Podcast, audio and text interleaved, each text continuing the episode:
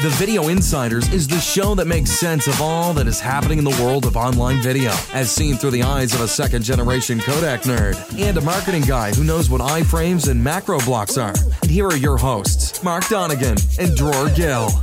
Welcome, everyone, to another episode of The Video Insiders. And uh, with me, as always, my co host, Mark Donnigan. Hi, Mark. How are you doing? I'm doing great, Dror. It's always good to be on the microphone.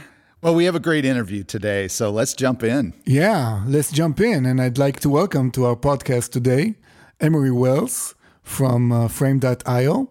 Hi, Emery, and welcome to the Video Insiders. Hey, guys. Thanks for having me.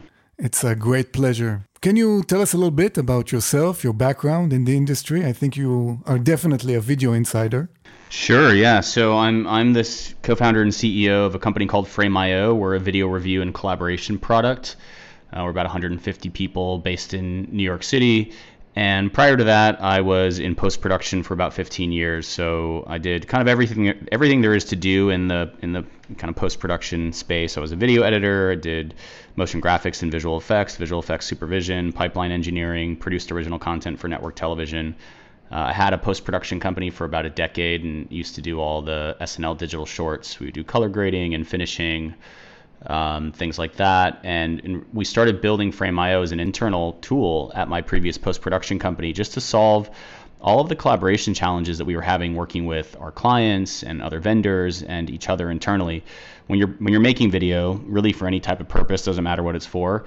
There's a lot of people involved. Uh, people need access to files. People need to review. People need to comment. You know, there's this kind of whole this business process and uh, that sur- that surrounds the the creative process and there just wasn't at the time really any kind of centralized tool to just kind of manage, you know, manage all of that. And so we started building Frame.io for ourselves, but quickly realized that everyone that makes video shares that same set of collaboration challenges. So we decided to branch it off as its own company and focus on it full time.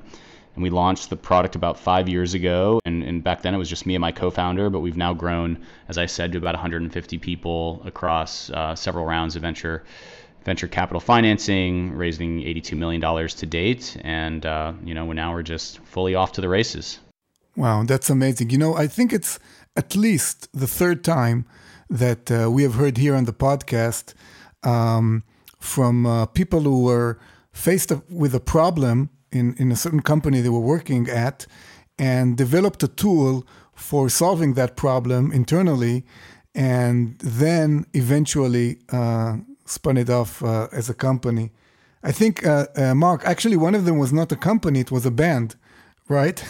yes, yes, that's right. It, it, was a band that became a company, which, right? Which right. Cool. It was a band that needed a, wanted to do an interactive video, so they built an internal tool and ended up uh, forming a company that develops uh, interactive uh, video tools that that was Eko.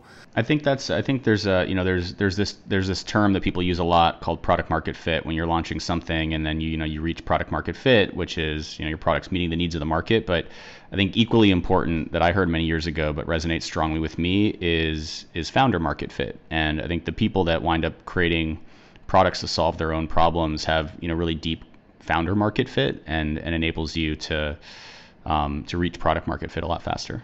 What you just said, it it totally resonates because as we all know, you know, even when someone's thinking about joining a company, um, the team is is almost more important than the product and the market because a really good team, you know, still trying to figure out the product, figure out exactly where they should be selling that into. It, uh, you know, yeah, it's hard, but you know, it's a great team and they'll figure it out. But uh, you know, a not so great team that you know that that has a great product is going to struggle. You know, and uh, so it's really awesome when you have a need, you you identify a need in the market because it's your need, you know, and and you're already working together with a group of people, and so you say, hey, well, let's go solve this for us, you know. So it's natural to pivot into a commercial offering. So it's a great, uh, boy, it's a great launch pad. And 80, you said 82 million you've raised. That's right. Yeah. That's that's very very yeah very impressive. Who are some of your VCs by the way? Our most recent uh, Series C round was led by Insight Venture Partners, which are based here in New York, and then um, uh, one of our other large investors is Accel, uh, based out on the West Coast, and um, we have you know a couple other really great investors. FirstMark Capital, based here in New York City, SignalFire, Shasta uh, some some really great support. Yeah, that's awesome. So let's talk about this this great product. Um, investors are lining up, so there's obviously something here. Uh, looking at your website, modern video workflow redefined. There's a lot of messages around um, you know speed and efficiency, and of course you've moved um, this this whole solution into the cloud. So maybe it's helpful um, to uh, give us context for kind of what what came before. You know, how are these systems typically um, implemented, operated. Um, I guess the advantages are super obvious, you know, in the cloud or really in the browser. Why don't you unpack that for us? You know, explain why this is so uh, valuable and useful and why everyone's excited about this approach over what they were doing previously. Sure. So, uh, so the context is, you know, we launched in 2015, and we started working on it a couple years before that as an internal tool. State of the world in 2013, when you know you wanted to, when you were working on uh, working on any type of video. I happened to be doing kind of advertising, commercial broadcast type type work, but when you wanted to, people were just using a, a mishmash of different services. So, if I want to back up even a little bit further, you know, a few years before that, basically all of video workflow had to happen in person or by snail mail, right? So like you're either your people are sitting down together working on a video, doing an edit, doing a color grade session, doing an audio mix, doing whatever. You just had to be there. And then if you wanted to sort of like get more people involved or or you know be able to kind of review outside of that session, you would burn DVDs or tapes and you'd ship them and mail them or messenger messenger them and that was the way people worked. Uh, and and that you know that wasn't so long ago. It was really a you know it's a decade ago. So that was the predominant way. And then and then as video you know as you guys you guys know very well i mean video has not always been good on the internet. You know it's like only really when did we start getting good 1080 playback on on the web that was reliable and high quality right? Like video playback was not always good. Video files are huge. And uh, and so you know kind of 2013 timeframe 2014 timeframe we had gotten to the point where you know YouTube was around, Vimeo was around, um, video playback started getting kind of good. Um, you know, storage, online storage, cloud storage kind of got a little bit cheaper. And so people started trying to facilitate more of the workflow to kind of happen online, right? You'd share files online, you'd upload an MP4 of an edit you did to get feedback if the client couldn't be there but it just was it was kind of a mess because you know you think about any kind of creative process you know can be sometimes a couple people involved can be many people involved. And so on a job that we were doing let's say we're doing a, an edit or, or some motion graphics or visual effects doesn't matter what we're doing. Um, i might hire a freelancer and you know they're doing some work for me. Maybe they're not in the office and i need to send them the high res shots to work on. So i would send that. i at the time i used to just upload stuff directly to s3 i used uh, transmit. They had a you know a nice little uh, amazon s3 uh, support. So you could upload directly to transmit and i would send files that way just kind of share a, a, a raw link that somebody could download a file. And then they're sending me back previews on their personal Vimeo site, but it's of course you know it's, it's password protected or unlisted.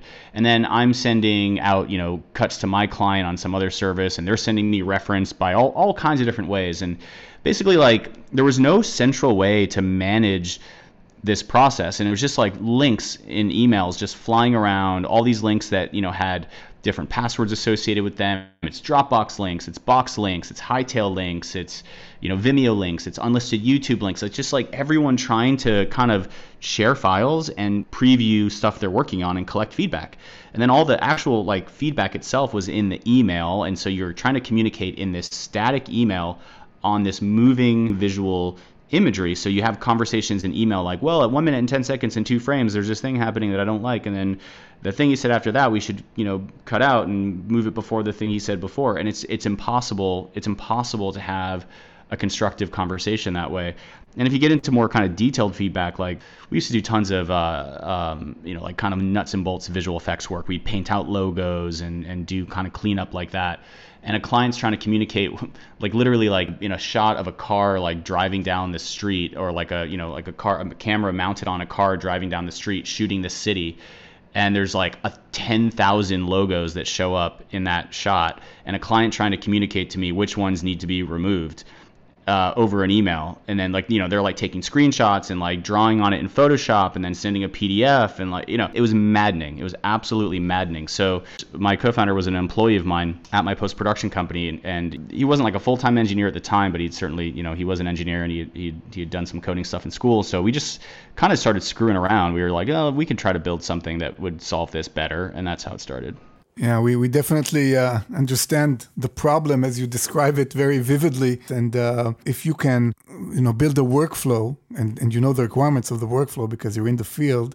uh, that exactly addresses this uh, problem, it is great. This workflow that you create, it kind of reminds me of a platform called InVision, which is used for graphic designers and UX. So you're kind of the InVision of video. Yeah, that's right. So, you know, we're very close with InVision. We've always thought of InVision as kind of a sister company. You know, the founder, uh, uh, Clark, invested a little bit in Frame.io in the early days, and we share a lot of the same investors. So, yeah, there's a very, very similar story uh, to uh, to InVision and what they do for the design space. Right, and there in InVision you can uh, you can comment on various places and assign tasks and things like that. So, I assume you do similar stuff for the video. Yeah, we you know we sort of act as the water cooler for the project. So you upload you know the any shots that need any high res shots that need to be distributed to different people that are working on them. Any work in progress of edits or motion graphics or visual effects. You can leave comments. They're time stamped. So you leave a comment on a particular frame.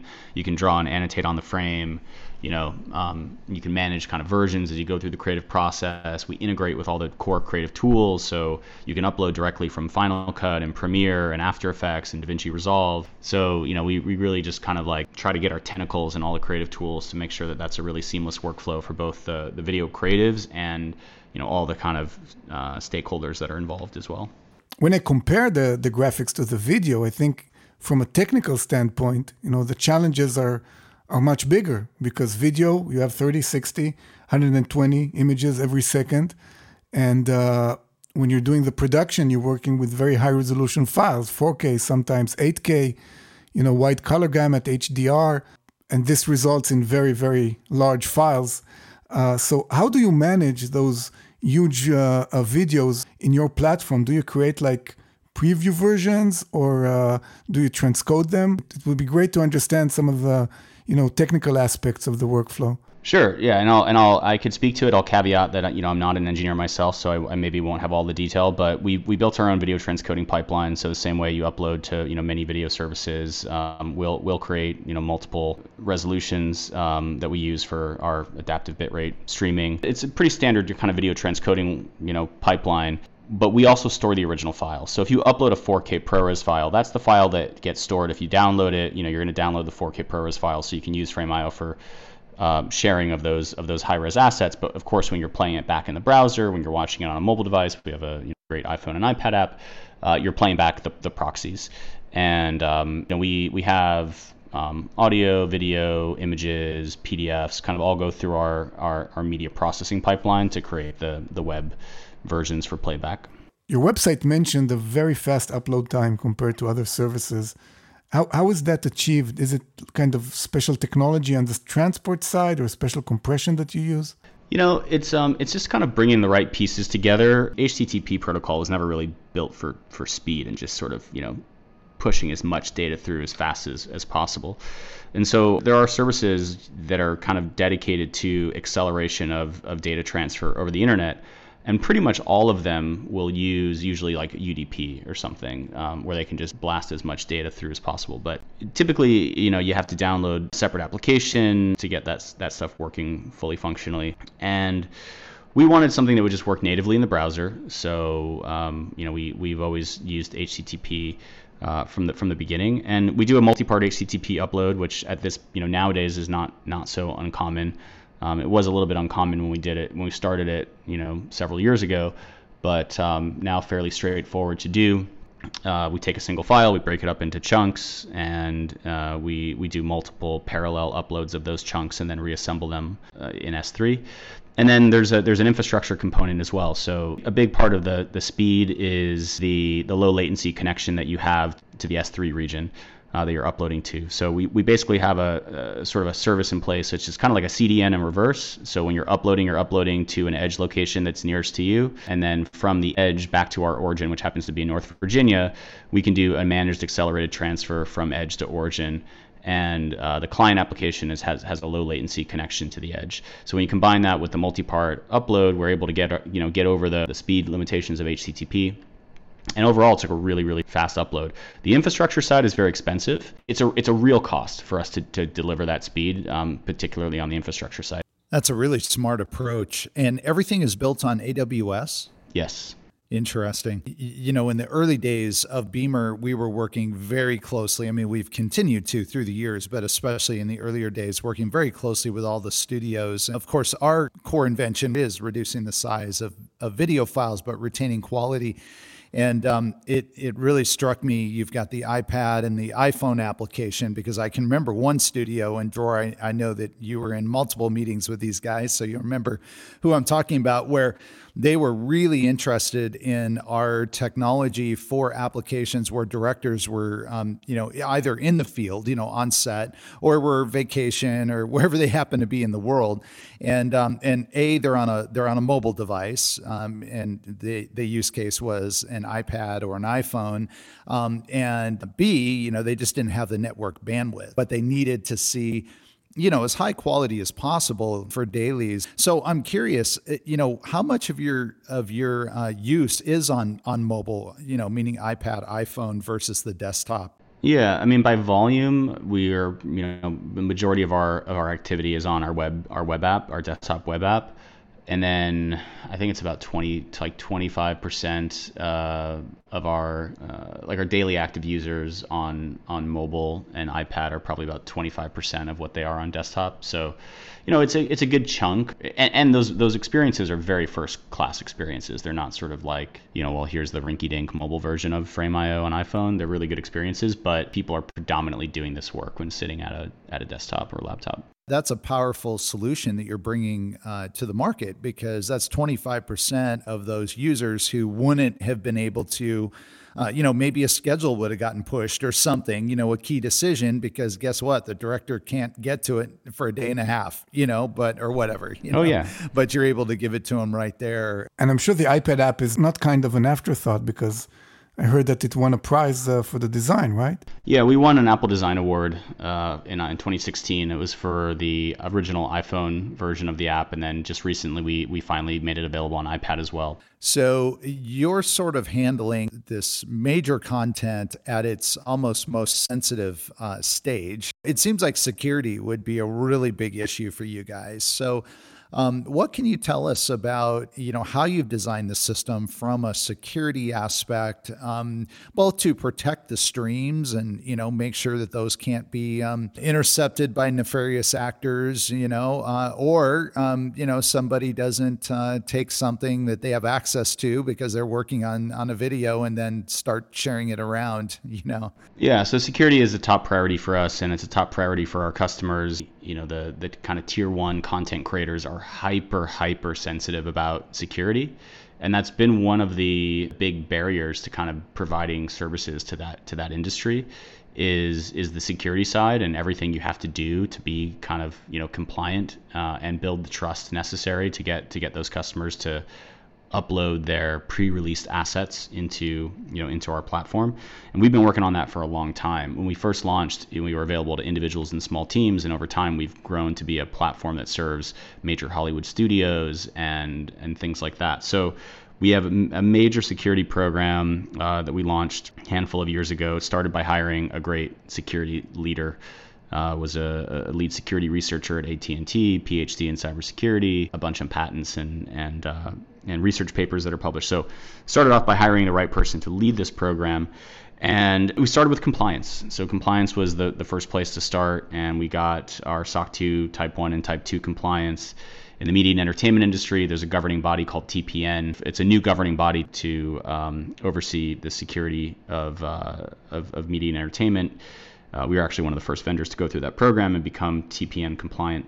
Um, and then, I mean, to, to speak to on the on the technical side, you know, I probably wouldn't be able to get into a great a great amount of detail, but I can say that we are about to release a um, a, a, really significant security feature, uh, media security feature, which which we call Watermark ID, and um, we're launching it on May 5th. So uh, I'm not sure exactly when this podcast will air, but Uh, it's we do session-based visual watermarking. So every single time a user hits play, we we do a real-time transcode and we burn their personal identifying information into every frame. So their name, their IP address, their the date, timestamp. Um, this is totally configurable, but uh, and it happens every single time. So if you go and you play a video in Frame.io, then come back an hour later, we do a, another real-time you know transcode and it's kind of like a live streaming architecture. Uh, so you know, it's expensive. Again, this is actually quite expensive to do, but it's a great visual deterrent uh, to to prevent people from leaking stuff that they're not supposed to have. It's a visible watermark or an invisible one? It's a visible watermark, so it visibly has your information burned into it, and uh, one of the things we're proud about with uh, with with how we built this is we get like a sub two second start time. So if it's a two hour video, it starts playing back in two seconds. If you know you scrub to the if you if you seek to the middle of the video, you get a buffer for you know second second and a half and it and it resumes and it's entirely doing a real-time transcode. So even if you do a screen capture of what you're playing back uh, your details are visible in that uh, screen capture. That's right that's right. And does it obstruct the video? I mean sometimes you want to point to places that might be obstructed by that text. It could be. So the the the admins have the ability to kind of configure where they want this stuff to show up. You can you know move you can move it around to you know upper upper left upper right lower right uh, lower left.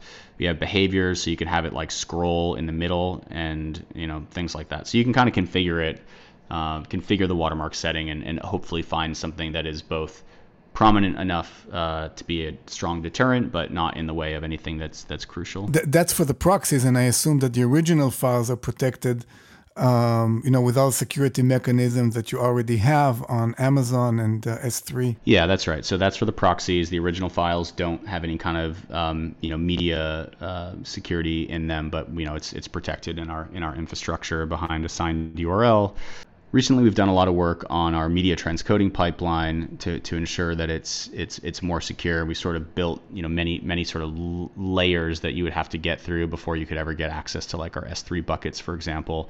You know we use a lot of open source software in our media pipeline, so that creates a lot of vulnerabilities. We use FFmpeg, we use GhostScript, we use GhostScript for processing PDFs, and GhostScript constantly has security vulnerabilities.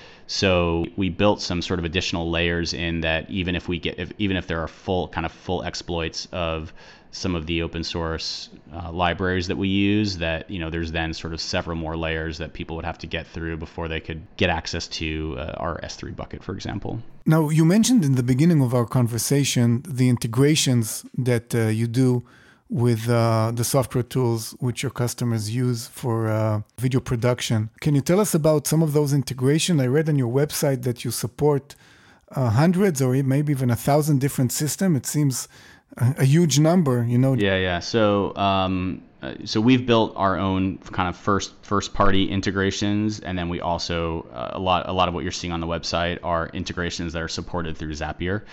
But the, the first party integrations are ones that we've built. So we built a, a an integration with Apple's Final Cut Pro, with Adobe's Premiere Pro, Adobe After Effects, and uh, and then we worked closely with uh, with Blackmagic, who who make this software DaVinci Resolve, uh, and they they built an integration themselves into DaVinci Resolve. So three of them are first, you know, kind of we own the integrations. Um, DaVinci DaVinci Resolve kind of built the integration into their product using our API, and then all the rest that you see on our website are supported through our our Zapier app. So you can you know integrate Frame.io into thousands of other different apps. Can you give us some um, some background about the Zapier app? How does it work?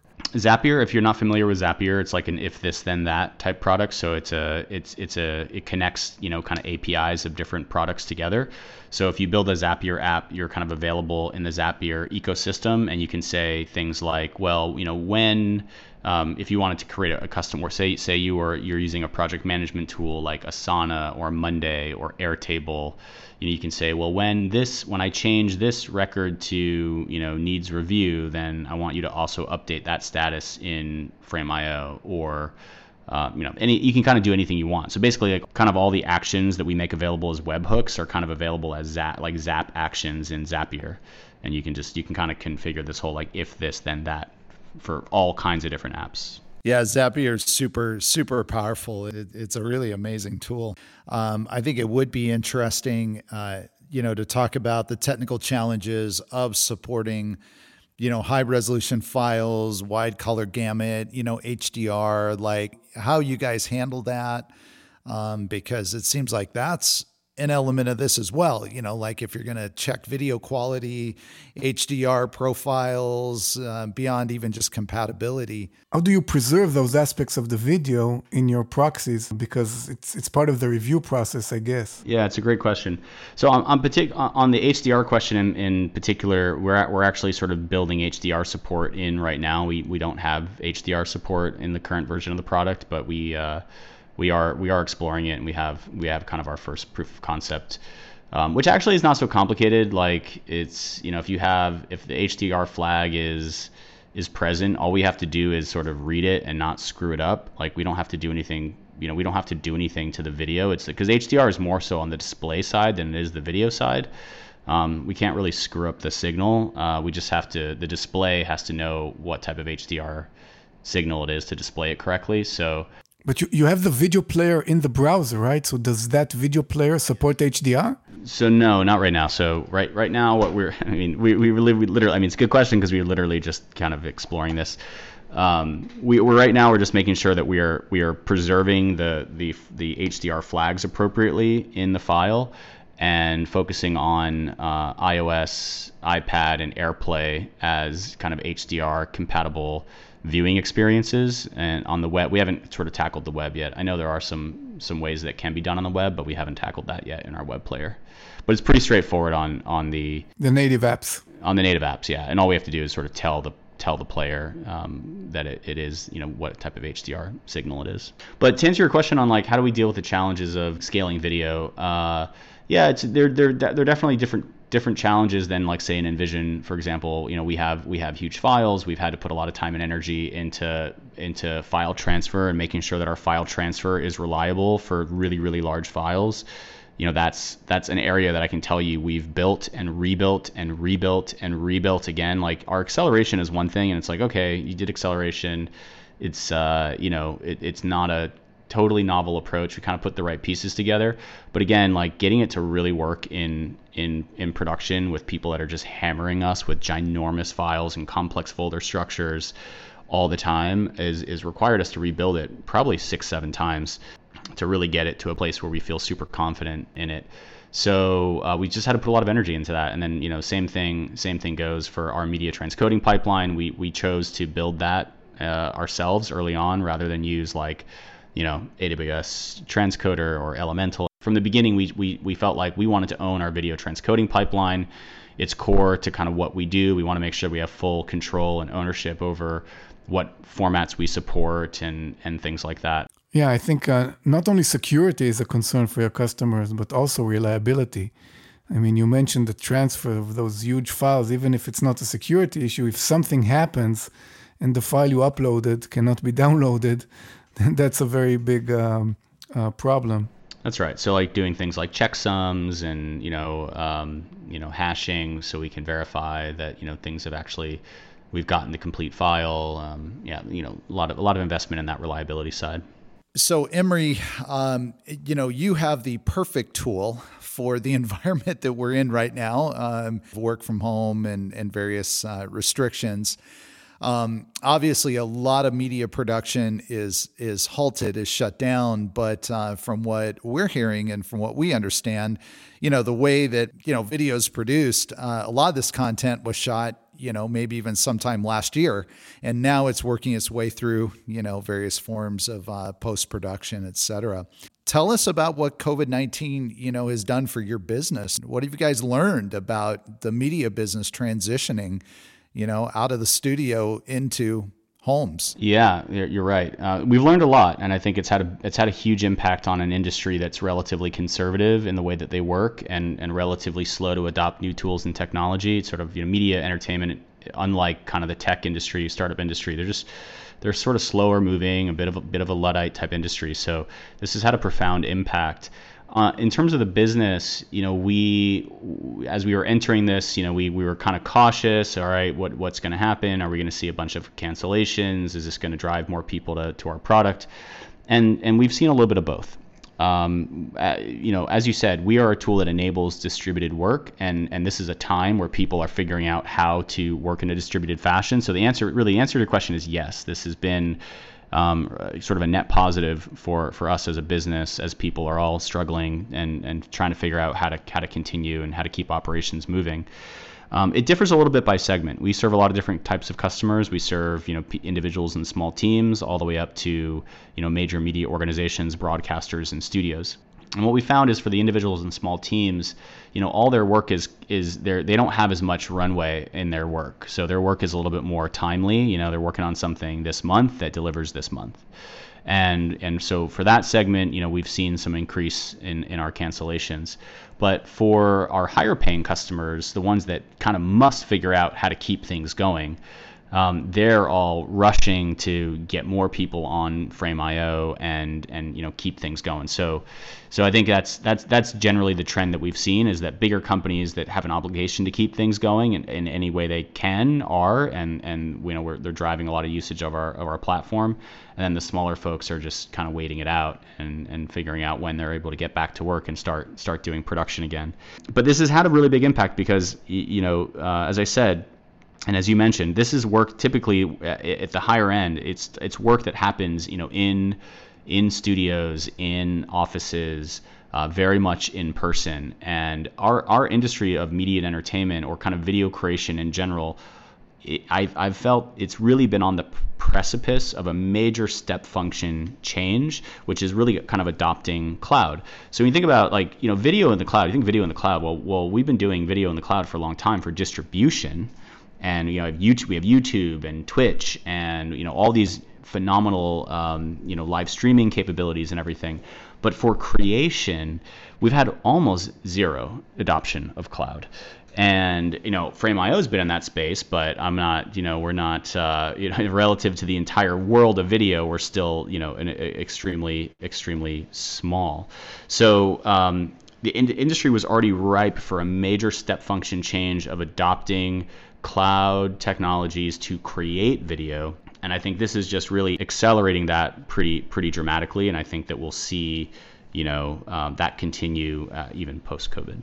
Yeah, that's that's a really interesting insight, and you answered my follow-on question, which is, um, you know, the industry is conservative, and so um, do you think it's going to go back to the way it was before? But it sounds like, you know, not everybody's just going to rush back into the office, um, drop their Frame.io subscriptions and be like, hey, it's all back to business as usual. You see that there is a step function change that's going to be lasting. Yeah, I, I, do. I mean, there's there's certainly there's there's a behavioral change with like, okay, we we can work in this way, we can adopt these tools. we tools. can actually work. Yeah, we can get the work done and produce the same high quality, right? Uh, yeah, well, that's right. And I also, even if people go back to the office, I think that you know, for for a product like Frame.io, we are kind of like a relatively new category. We there weren't a lot of companies that sort of existed in our space that people sort of understood and were well defined in their minds. But if you have a company of 100 people, you still use email right? Like what, you still use email, you still use project management tools, you still use all these software tools that enable you to keep things on track because you don't always want to be talking in person, you don't always want to be working synchronously, you don't always want to be hovering over each other's shoulders. So Frame.io fits into the in-person working just as well as it fits into the remote and distributed working. And a lot of our customers are companies that, you know, like Vice is a big customer of ours and while they have multiple offices around the world, they have a huge office, you know, right here in Brooklyn, and they have hundreds and hundreds of people that are making video every day, and they could just walk over to each other's desk, but they still use Frame.io in the same way that they use email and collaborative spreadsheets and you know any other tool that enables them to sort of have this you know this place where they can all kind of work and congregate around the same ideas. So I think that that what this does for a product like ours is it gives a, a conservative industry kind of a a little bit of a slap in the butt, and and there's some behavioral change that I think will certainly kind of carry through uh, post COVID. I think the real interesting thing about cloud adoption for video creation is when we truly have video creation tools that originate in the cloud. There's an explosion of consumer tools right now that are doing, you know, like cloud-based video editing. Let's just be honest, they're all terrible. I mean, they're just They're just really bad.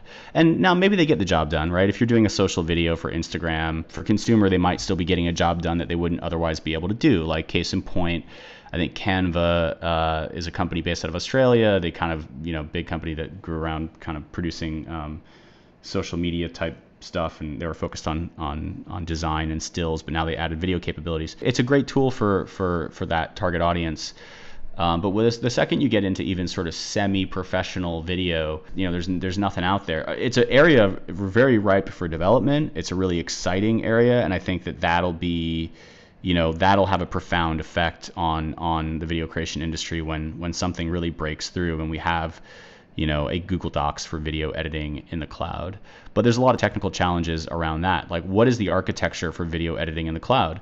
Well, you know, uh, you basically, I, I, I've thought about this for many years, and basically, I think what it comes down to is you guys familiar with Figma? It's a collaborative design tool. It's like it's it's like a multiplayer, uh, you know, Sketch or Photoshop, and multiple people can be. Wor- it's like Google Docs for design.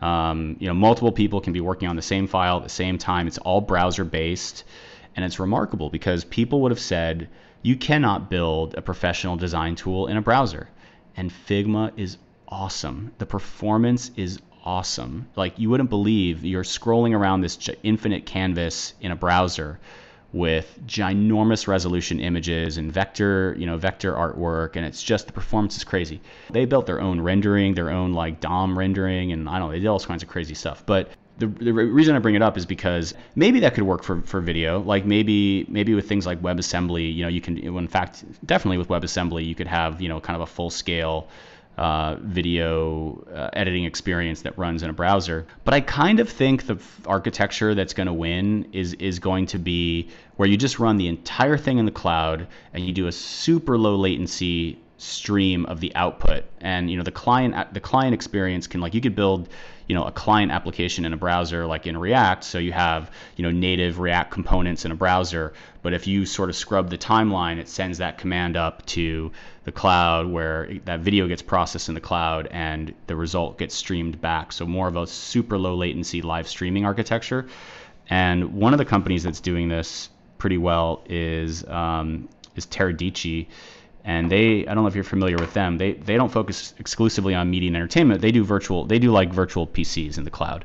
But it's so good. I mean, the latency you you you know, this has been going on for a long time where you can sort of run your desktop PC in the cloud and kind of log in from anywhere, but the latency was crummy and the experience was crummy and um, but this company Teradici, they've done it uh, they've done it really well. It, it works much better than you'd expect.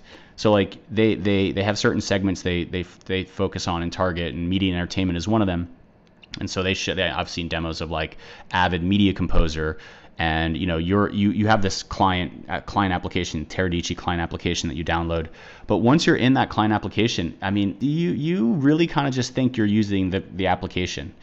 Uh, it, and it just like I said, it just works better than you'd expect it to work and um, you get sort of like 50 to 150 millisecond latency, which is pretty darn good. But this is also like think about like products like Google Stadia product, right? That gaming platform. They're figuring it out, right? But they took the same approach. They're like, well, screw this. We're going to run the games in the cloud, and we're going to do ultra low latency streaming back down to the client.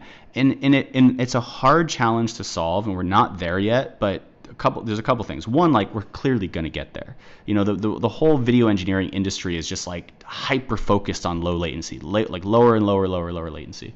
So it feels like we're going to get there. And then if you can really solve that if you can break that barrier then you just eliminate all the dumb complexity it, it's just there's so much that you win if you can just win solve that one problem. Because then you're just building you know you're building standard video engines and you're building you know you're, you're doing you know big distributed systems and but like those are like well figured out problems you know kind of like so i think that's the big unlock and it's happening and it'll be curious what i'm curious to see is will there be a company that's like just going to create a brand new video editing application from the ground up that's meant for professionals that lives in the cloud and can really kind of transform the way that the way that people work. Maybe maybe that maybe that materializes. I don't know. I think the answer is yes. we definitely need such a company. I can tell you're super passionate about this. Um, we also are very engaged on the um, I guess you could say, at the lowest level the architecture, the computing system architecture, what's happening in the data center, and it extends even beyond just what's happening on the um, on the processor.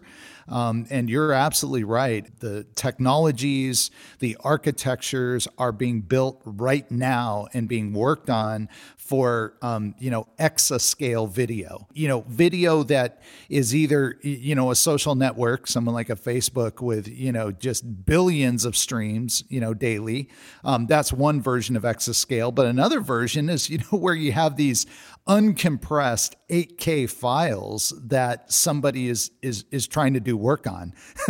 That's certainly like there's a lot of bits there, you know, and it's hard. Yeah.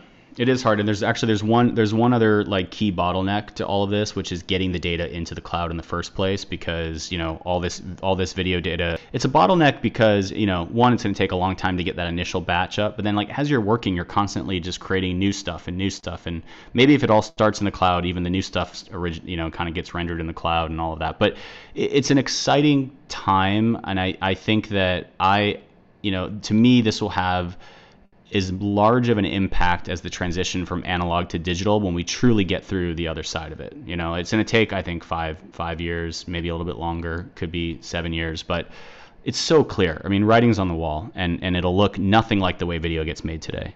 And then you start combining all this sort of like machine learning stuff that's going to kind of assist all the tedious tasks of making video and like blah blah blah blah blah. And you're just, it's going to be a wild, wildly new world of making video in not too distant future. Yeah, I completely agree. I mean, you see Google Docs versus you know offline uh, editing in Word and sending over email and and you know uh, track changes and I'll give you a red line back and all that stuff. you know, versus Google Docs. And it really makes sense that a similar revolution will happen in uh, in video editing. As you said, it will take time. The technical challenges are uh, are really there.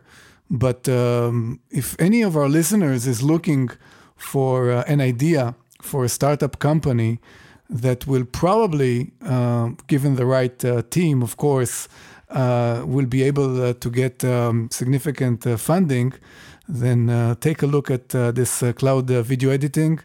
Um, it really seems like something with very high potential. Yeah, I'll also say if any of the listeners, uh, you know, any any engineers that are really passionate about this space, as you said, I am. I'm really excited about it. I, I would be happy to. I would love to talk to people that are also uh, passionate about about these ideas. And can, anyone can email me, Emery at Frame.io, E M E R Y at Frame.io.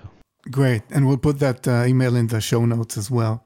Yeah, we will. We will. And um, I, I, mean, on that note, you know, are you recruiting right now, or? Yeah, might as well might as well give a little plug there for hiring. We have a lot of open roles. Um, you know, we uh, even even in this current economic climate, where we have a lot of open roles. Uh, we're working on some really interesting kind of.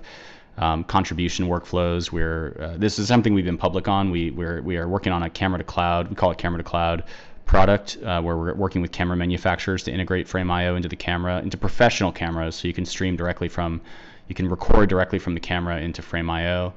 Um, so some some exciting stuff to work on, and and uh, we got a, a, small but but badass video engineering team. I'll I'll also promote that in the LinkedIn group as well.